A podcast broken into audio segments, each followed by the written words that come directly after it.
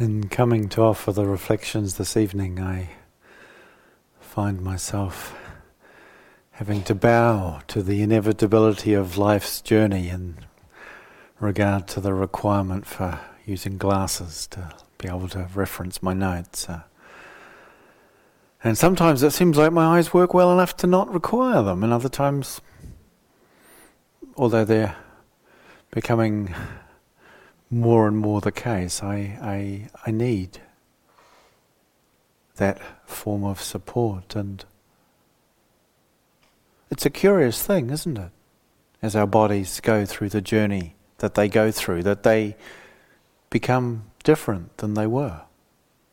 And in ways that mean sometimes less amenable to what we might wish them to be able to produce or feel like or function as.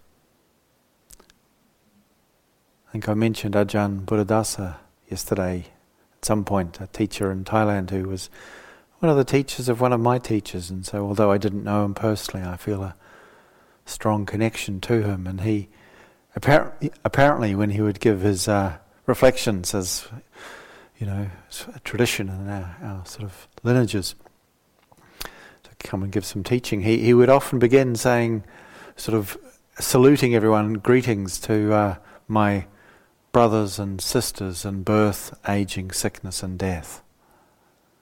And it's kind of like, ooh, that sounded kind, sort of like quite a challenging way to be addressed. That uh, when I see my eyes slowly deteriorating, or see, am aware of it, so we realize, oh, yeah, this is part of what it means to be a human being, to have a body that we all have in various states of functionality, which there's some degree, or wouldn't, we wouldn't be here, um, and dysfunctionality, which is pretty much inevitable and for most of us ongoing. And we come into a situation like this. It's quite natural that we come with a certain hope. Perhaps it's a, bit of a sort of a dream or a fantasy that a retreat would be a linear movement, a sort of a journey from pain and chaos and confusion to ease and clarity and peace, and from struggle and suffering to awakening enlightenment, that we just see a clear straight and swift trajectory in this regard. And uh, I think you've probably got the idea that it's not entirely like that.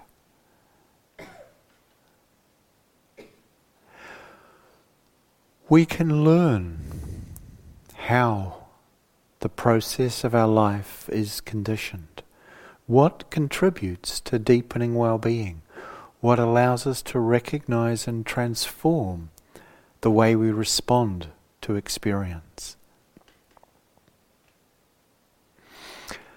And this makes a profound difference to the quality of our life, even while it doesn't give us control over what actually happens, because that's not something that's given to us.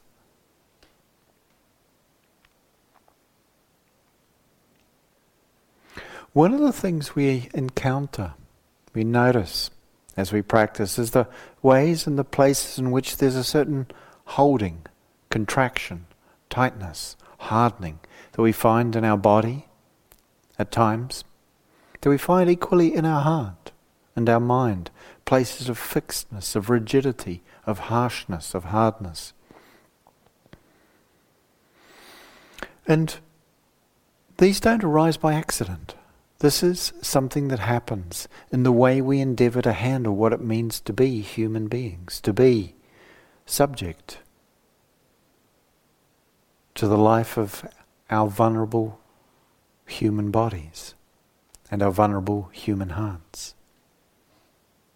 And I find it sometimes useful to contemplate how it all began. You know, we often kind of wonder, so, so where did it start? You know, what was the cause of these particular conditions? We might look at what happened in our sort of earlier life or our families. And the interesting thing is, it started way before all of that. It started way before anything we remember.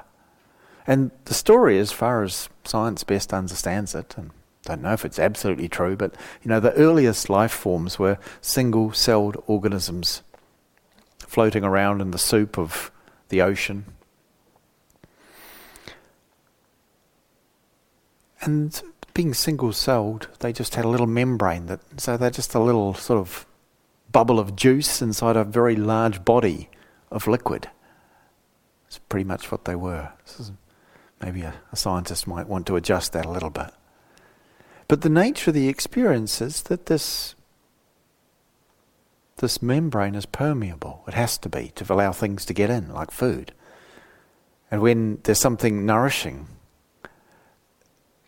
the little cell has to, this little organism has to kind of open, expand, allow the pores in the membrane to be open and allow in the nourishment and the food that it needs, that it relies on, that it depends upon. We know this because single celled organisms today are much the same. And if it encounters something that's dangerous, that's maybe toxic to it, it's got to contract and tighten and close up all those little pores, those little holes in the membrane.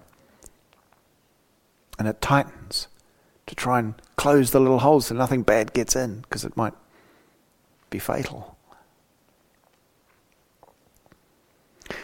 And if we notice what actually happens in our bodies, it has a very direct parallel with this because what we are is, you know, some 10 billion cells of human tissue or something, you know, approximately like that, all of which respond in this way to a sense of threat or danger by tightening and contracting.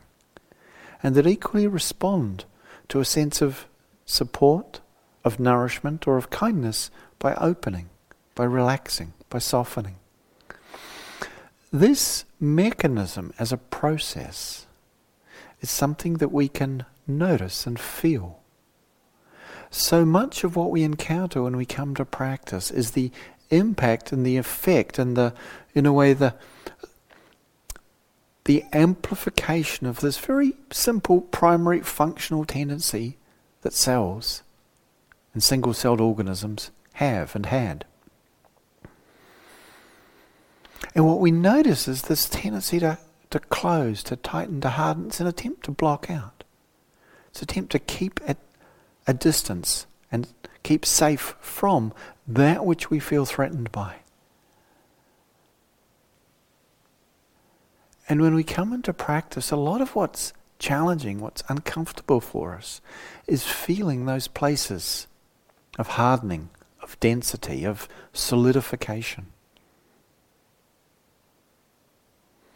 And one way we could understand the process of what we're engaging in is, in a way, coming back to the sensitivity, coming back to the openness of what is possible for us as human beings. We're very sensitive. We feel things deeply. We're touched, we're impacted. It's not it's not easy to be a human being, to be sentient. But what happens in the, in the kind of hardening and the tightening and the solidifying of the very texture, not just of our tissues, but of our, our heart and mind, is that in trying to protect against that which we find threatening, difficult, painful, or scary, what happens is we actually lose our sensitivity. We lose our ability to be touched by what is, what is bright, what is beautiful, what is uplifting, what is sweet.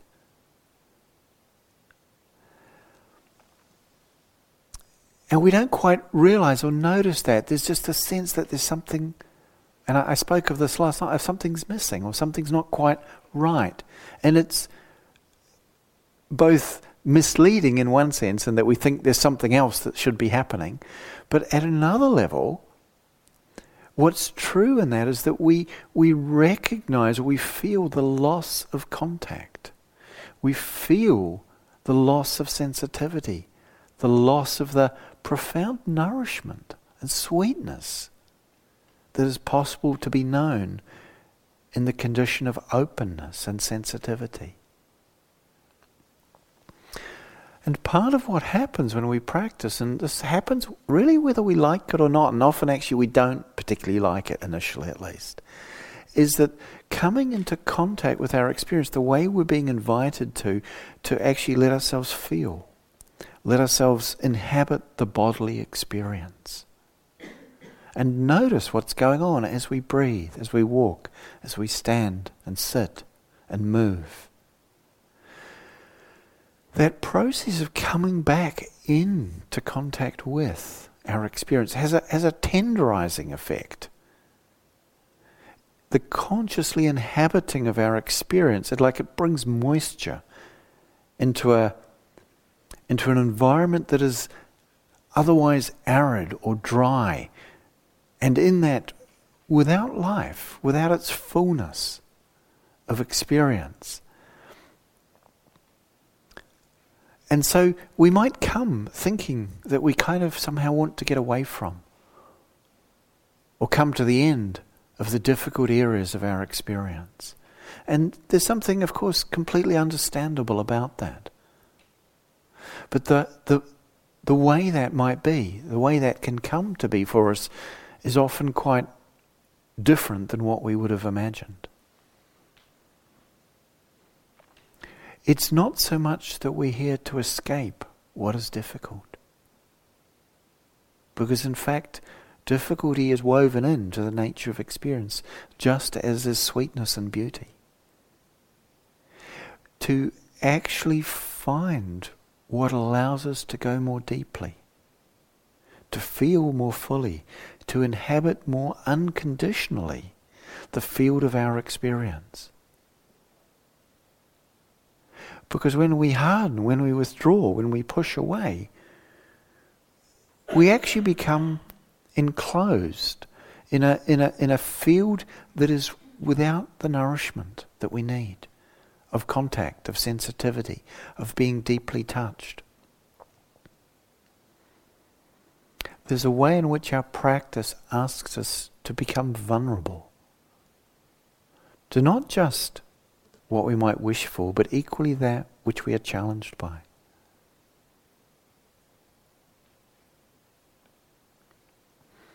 It was many years ago now, but I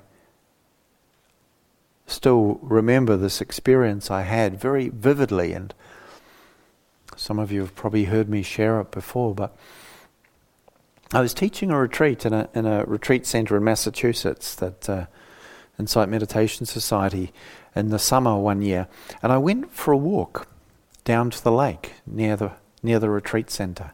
That's in the woods. And I came across, across, as I was walking on the path, I saw this large snake on the path, and I stopped dead still, kind of scared and excited. I come from New Zealand. We don't have any snakes in New Zealand. It's, it's, a, it's not a thing. Um, was fascinated, and I was a bit worried because this looked like a really big snake. But I was really curious, so I took a step forward and got closer.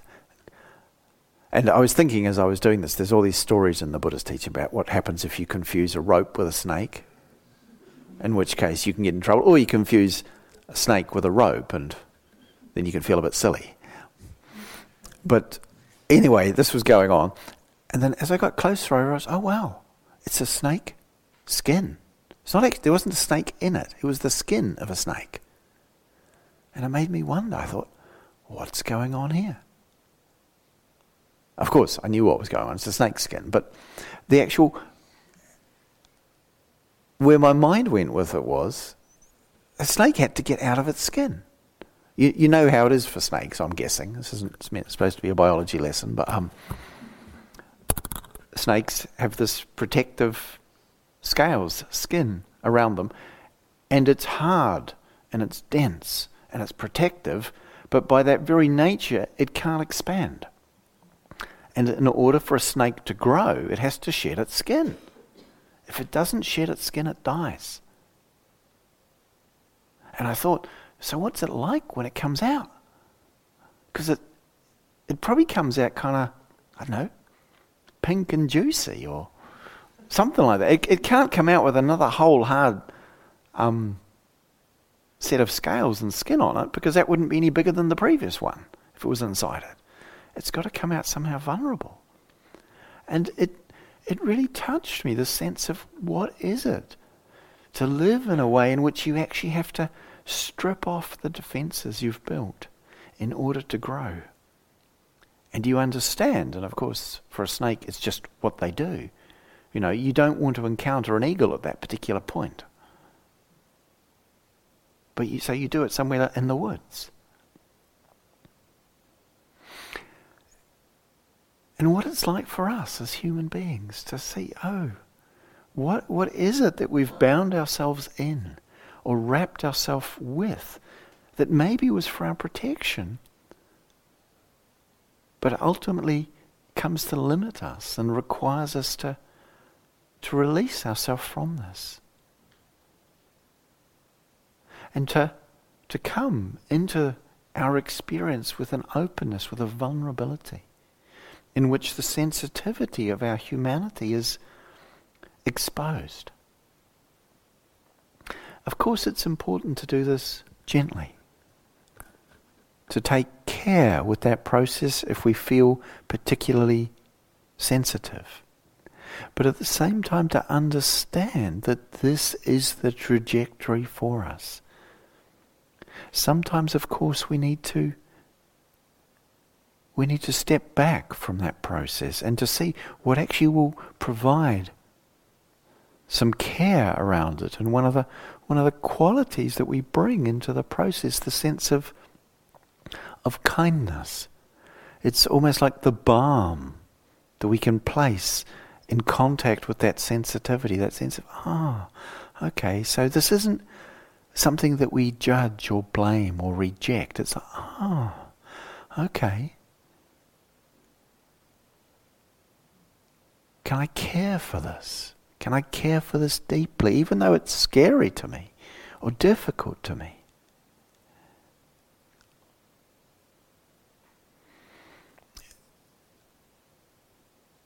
Giving attention to our body is a radical, transformative act.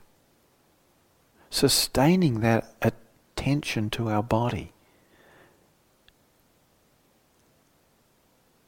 is something that offers us a gateway and a pathway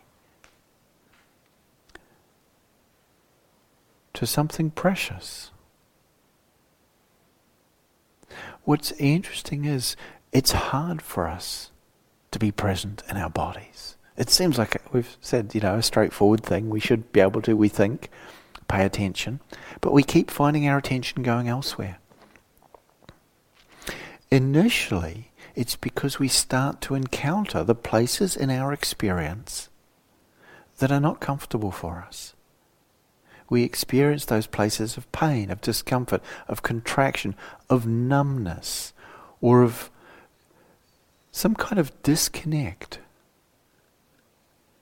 that we, we move away from. We don't always necessarily recognize that as what's happening. We just find we've gone somewhere more interesting or somewhere more useful in our mind. Coming in to the body, we start to notice that one of the reasons we're in our head so much, in our thoughts so much, is because there's discomfort in the body at times, not only, but at times, and sometimes considerably. And we've not yet found a willingness to meet that, to open to that, to include that as we learn to be more in our body, as we practice this, and it takes practice, it takes time, we just keep just gently inviting ourselves, okay, can I come back into contact with this? Can I, can I bring some kindness into this encounter? Can I do this with a sense of caring and sensitivity?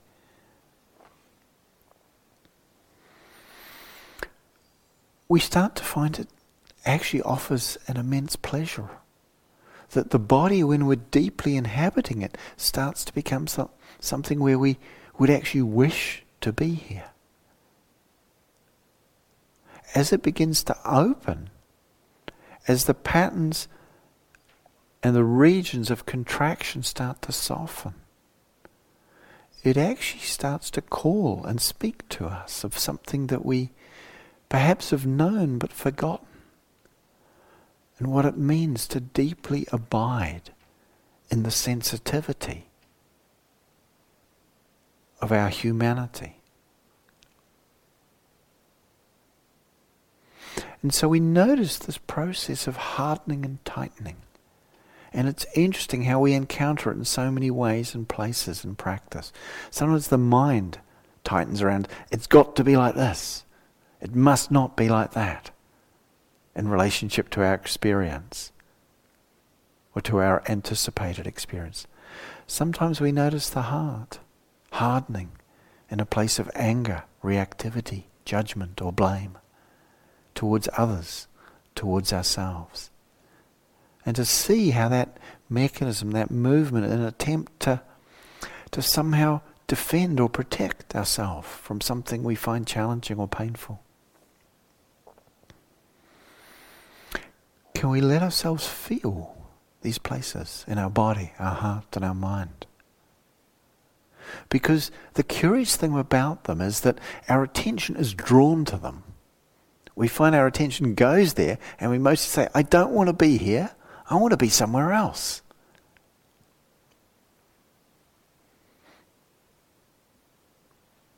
When I was traveling in, in Asia, where I first encountered meditation teachings and the Buddha Dharma, I, I'd actually gone to India initially because I wanted to to visit, to in fact meet my grandmother, who's uh, from Calcutta, and who I didn't ever meet in my younger life growing up in New Zealand. Um, I knew I had this Indian grandmother living in a little little place in Calcutta, but she never came to India, and I, sorry, she never came to New Zealand, and I'd never even spoken to her or exchanged a, a message with her. So I, I went, I went to, to India to, to visit her, and um, while I was there in Calcutta, I, I spent some time with a um, a street clinic run called Calcutta Rescue, run by and funded by Westerns, providing medical care to the to the poor people living on the streets in Calcutta.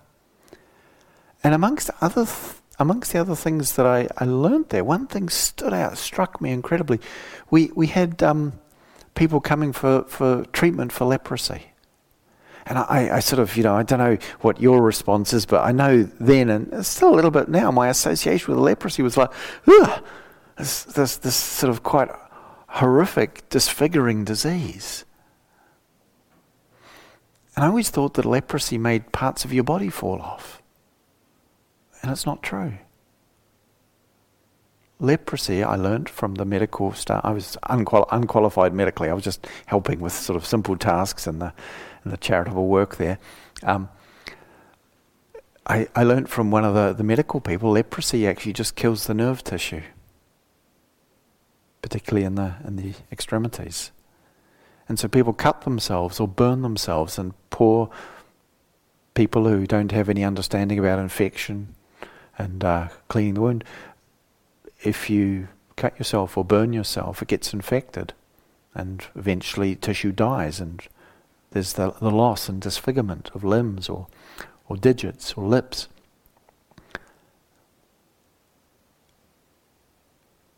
And it really made me think because it was like the thing that would most improve the life of a leper. Or a leper, that's the wrong word, really, isn't it? Someone who's afflicted by leprosy. A human being afflicted by leprosy. Their experience would be most beneficially improved if they could feel pain.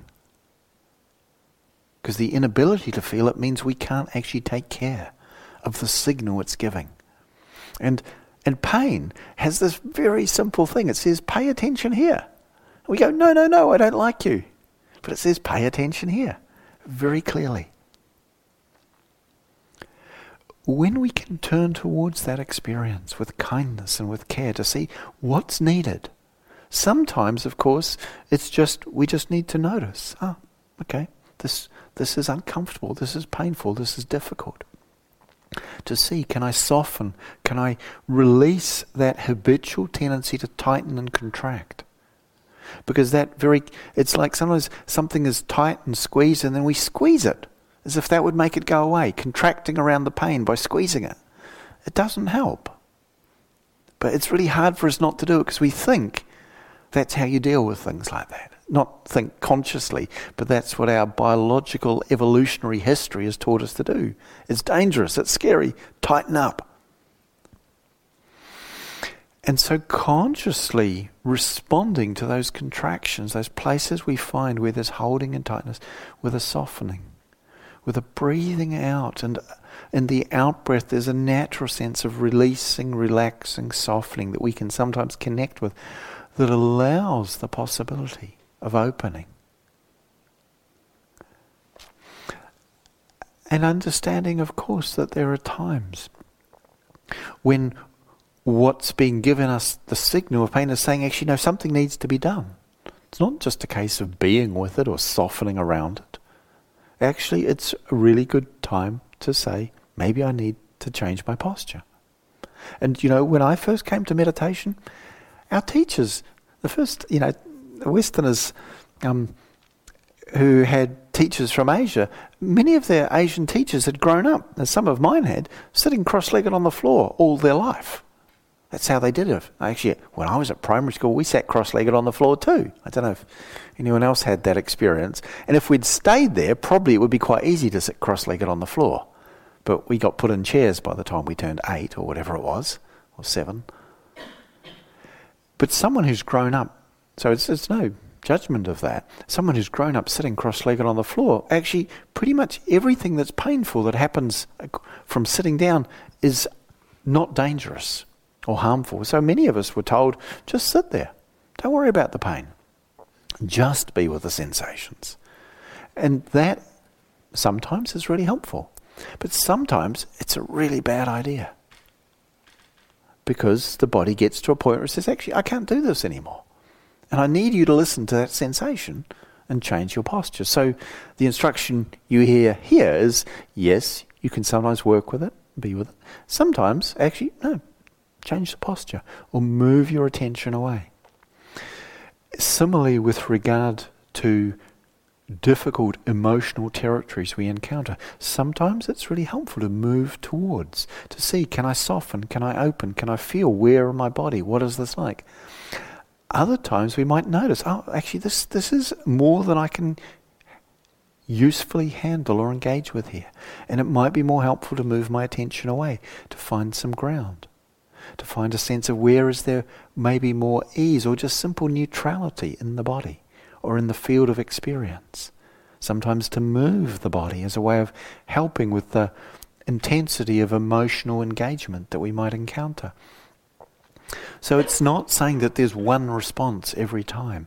It's but to pause and to see if I come into contact with this rather than just react to it by thinking I've got to kind of get rid of it or I've got to somehow push away, or equally it could just become a reaction, I've got to go into it. That too, equally, isn't necessarily always what's helpful. So that sense of just, oh, can I, can I widen? Can I soften? Just feeling what it's like as you breathe out, and that possibility of allowing the attention to soften around the experience, and then to see What's useful here? What's possible here?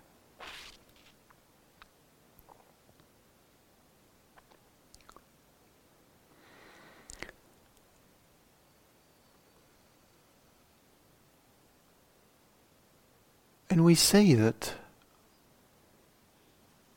our human experience includes such a range of things.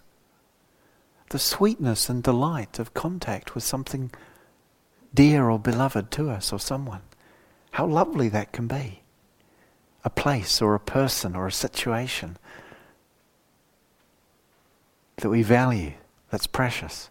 How sweetly that can touch us. And how painful it can be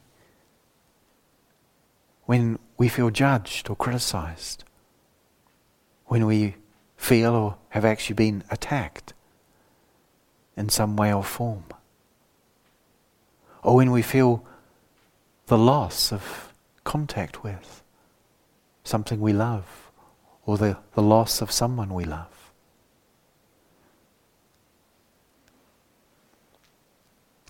The Buddha spoke of this again and again and again as a foundation for understanding both what it is to be a human being and what makes sense in terms of practice, spiritual practice. He spoke about birth, aging, sickness, and death. These features of human existence. And I always struck this, this was the way I first heard that teaching birth, aging, sickness, death. And I would always go, hmm, you know, there's something made me wonder because birth, yeah, aging, yeah, sickness, but surely I got sick long before I noticed I was aging, you know. I can remember having the flu when I was sort of eight or nine years old. I don't think I was aging then. I was still kind of, you know, really in the early thing. And it was really horrible, but surely the Buddha would have got them in the right order. He he's, he's, seems a remarkably organized and sort of logical, methodical mind if you, you look at his body of teachings. And I thought, why is it in that order? And then Later on, I encountered a, a different translation, which was birth, aging, decay, and death. It's like, ah, okay, I see how that goes now. So, like, sickness is something we could say where we might get better from it.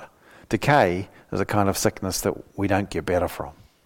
And it's like that, oh, yeah, so my, my eyes are decaying. Various other parts, I won't go into it. Likewise. And it's like, oh, wow, okay. Yeah, that's that's not easy, is it? And the Buddha spoke also, he said, he talked about sorrow, pain, grief, lamentation, and despair.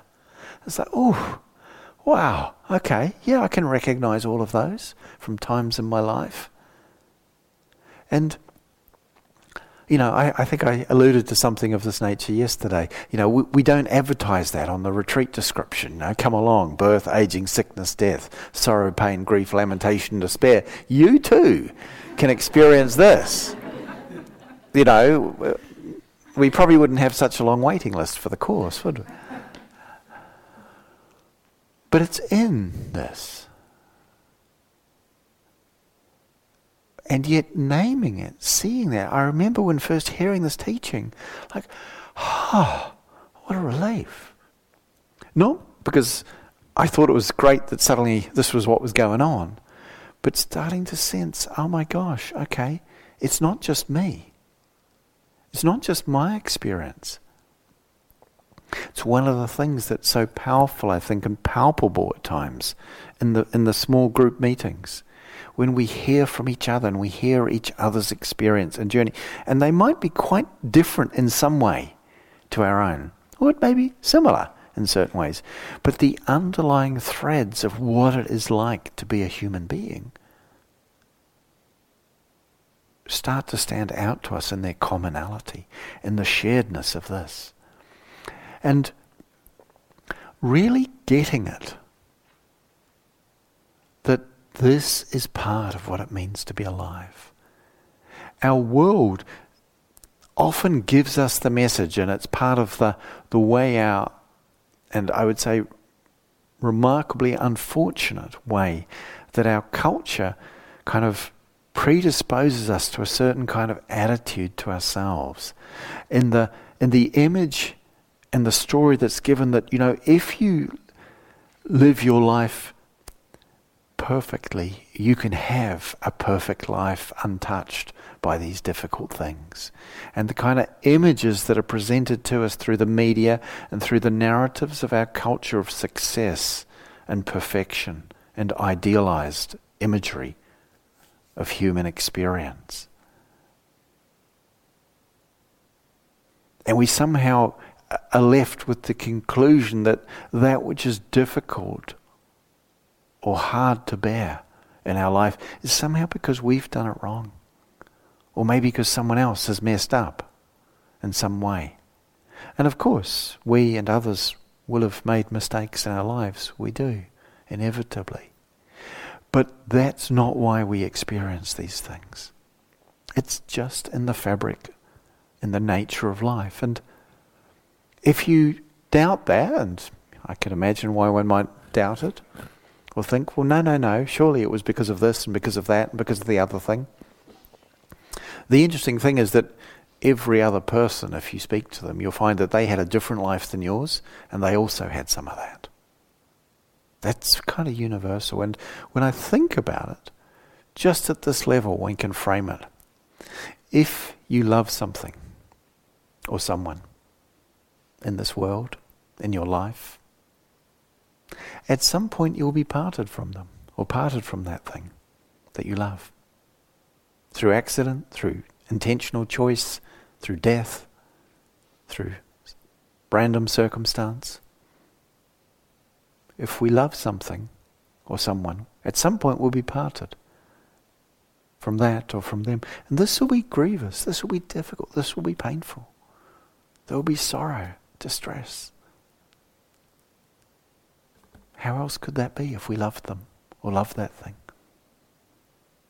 And if you don't love something or someone in this world, in your life, that will be painful. That will be grievous. That, how else could that be to not love? I can't see a third option.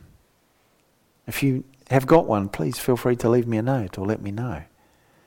But it's like if we love, we will experience loss. If we don't love, that is a loss in itself. Huh. Huh, okay. So what that tells me is that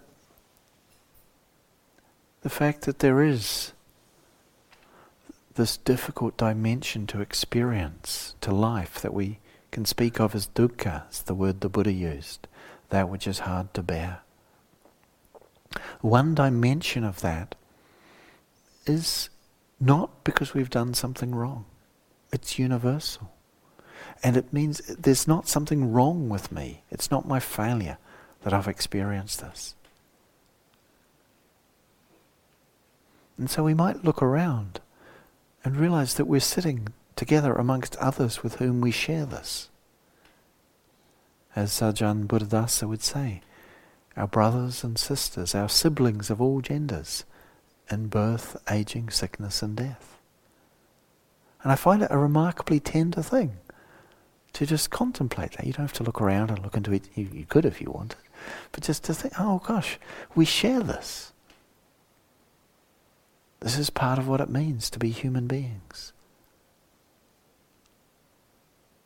And the experience doesn't necessarily become less tender or less touching, but we feel that it doesn't separate us or hold us apart from each other when we start to understand it in this way.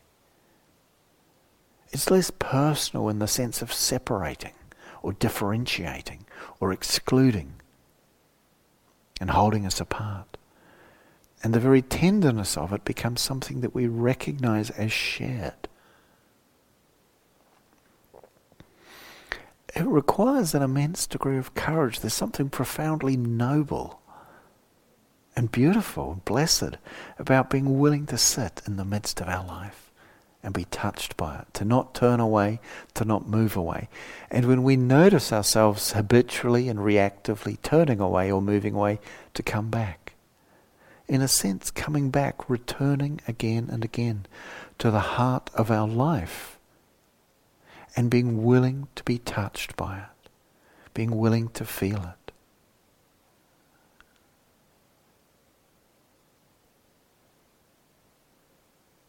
And sometimes to ask, what does this need?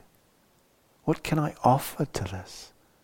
Often we come into, into life and into experience kind of looking, well, what can it give me?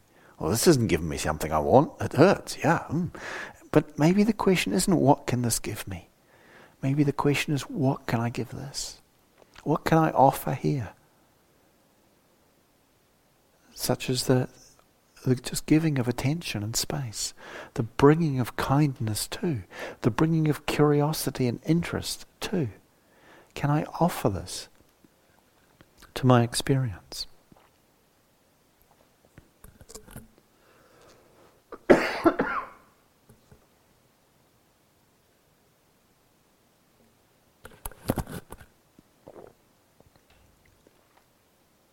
Sorry, I probably should have put the mic on after I swallowed that, but I guess you get to hear what goes on sometimes. It's, and it's a bit like that with ourselves. We don't always want to hear everything that goes on in here, and we certainly don't want to broadcast it to everybody else. But in a certain way, when we can allow that to be the case, there's, there's something, oh, again, that connects us. I, am just remembering how um, Joseph Joseph Goldstein would, was once uh, giving a talk, and he, he was reflecting. He's one of the senior teachers of this community, and uh, one of the founders of Insight Meditation Society, the centre in Massachusetts that I, I spoke of earlier. And he, he was saying how, imagine what it would be like if our thoughts were projected onto, the scre- onto a screen behind us and everybody else could see them. You know? And it's like, oh my gosh, how would that be for us? You know, he said, well, people wouldn't come to my retreats, that's for sure. um, but with a remarkable, beautiful humility, incredibly wise and, uh, you know, deep practitioner. Um, but at the same time, interestingly, if we all saw everybody's thoughts projected onto a screen, not just mine, but everyone here, if all of our thoughts were on a screen behind us right now for all of us to see, probably what we'd look at and see is, oh my gosh, yeah, I've had most of those. And all the ones that I had that I felt so bad about, everyone else has had them too. Because they're not ours. We didn't start them. We didn't think of them for the first time. Very few of the thoughts we've had have been original. I guarantee you this. But check and see. How many of them do we learn from someone else, hear from someone else, who heard them from someone else, who pass them on without realizing it?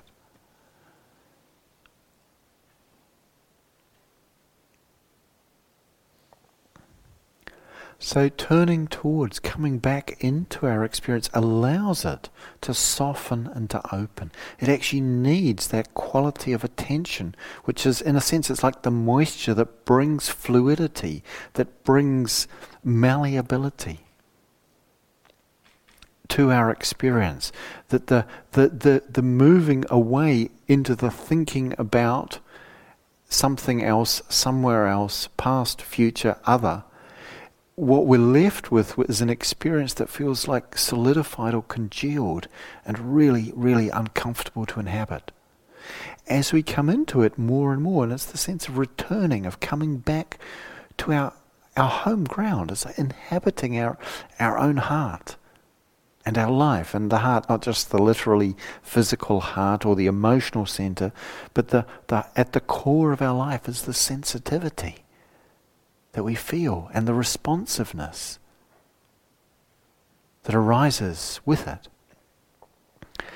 As we come into, as we start to get to know it, as we see that actually it asks not to be left alone, but to be felt, to be known, to be inhabited. And with the difficult stuff, to see, you know, if it needs space, we can give it space. It doesn't mean we have to crowd up against it. It's like sometimes if we're feeling distressed, we might like a friend to sort of be nearby but not too close, and not have to ask us too many questions. Our hearts and bodies are like that too sometimes.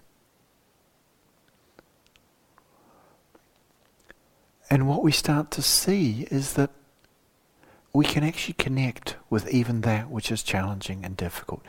That the, the deeper cost or the impact of difficult experience is that we become disconnected. We find ourselves pushing it away. But the nature of pushing away, it's like we're pushing away the whole fabric of life. And it's in fact we. It's like as if you could imagine if one pushed on the earth to try and move the earth away. What would happen? It's a lot bigger than we are. So actually we would get pushed away if it wasn't for gravity holding us here.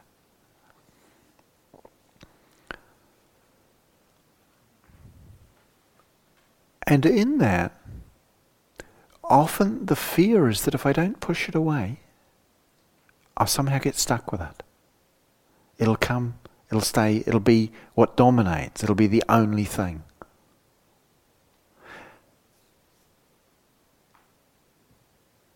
And interestingly, it's the very act of pushing away that solidifies and freezes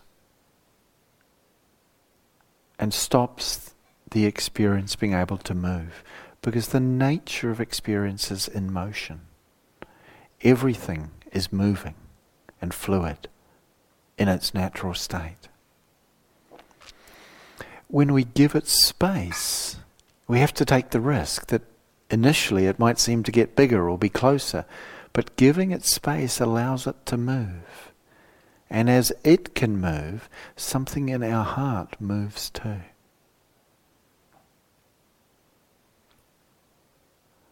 Wendell Berry writes, he says,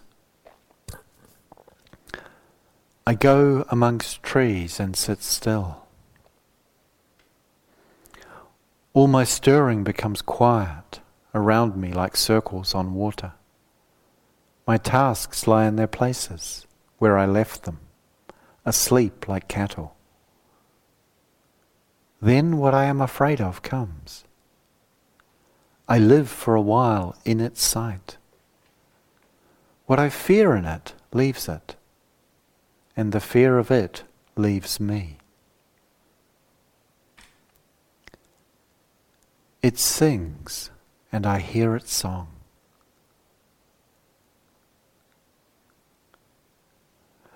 To hear the song of our life, the tenderness, the sensitivity and the beauty it may offer us. We need to find and to have the willingness and the nobility, the courage to stand close to where it may not always be easy. To know that we have permission to take a step back, or two if needed, but nonetheless turning towards, coming back into as we can. The nature of experience is fluid. It becomes stuck due to our resistance. And the very nature of our experience of what it is to be a human being is something permeable, something that is touched. When we resist, what happens is we don't allow it to pass through. And it kind of becomes congested as we become able to allow ourselves to be touched, but not to take hold of, not to push away. The very nature of experience as a fluid, dynamic medium is allowed to express that nature. And what we start to experience is a depth of connection with it that touches us deeply. And it's sometimes something we notice when just walking outside or sitting quietly in a moment, not necessarily in the formal meditation, but maybe, where we feel we have a sense of something that's alive, that's true, that's immediate, that's intimate, that isn't necessarily easily expressible, but that is nonetheless recognizable.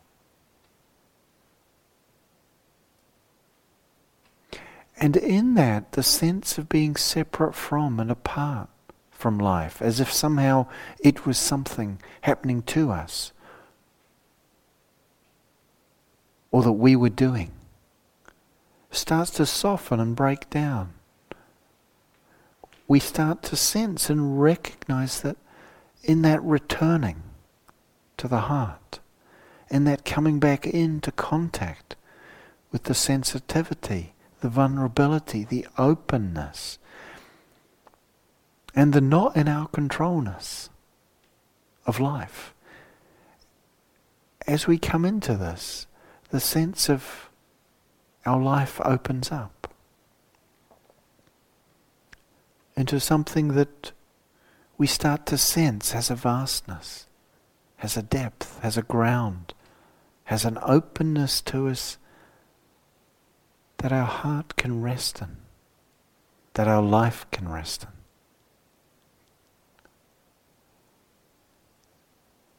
And that the range and field of experience we encounter of what it is to be a human being, in its sweetness and beauty, in its tenderness, and at times challenging expressions, does not bind us or define us. It simply offers us the opportunity to to know what it is to be alive and awake. To be touched by each moment and yet not bound or defined by it. And in this the heart comes to rest. In this there's a natural responsiveness and care and a, and a movement to offer what we can. To offer what we can to our life, to ourself, to our heart, our body, our world.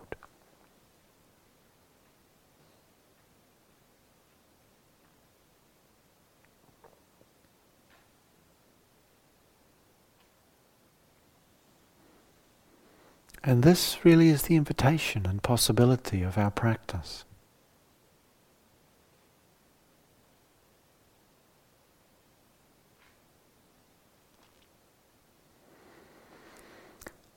Let's sit quietly for a moment or two together to finish.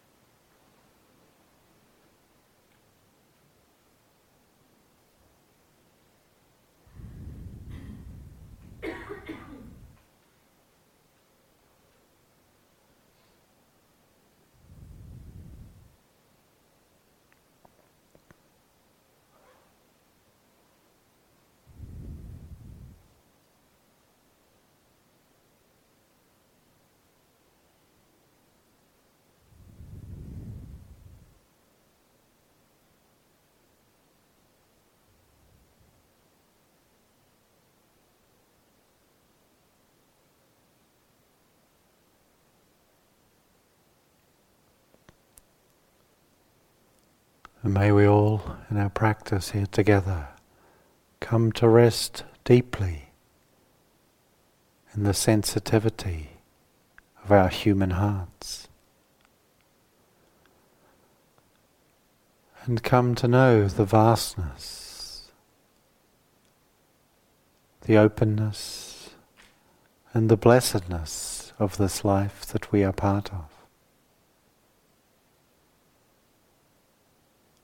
For our own well being, for the welfare of all beings, and for the well being of all that lives and all that is.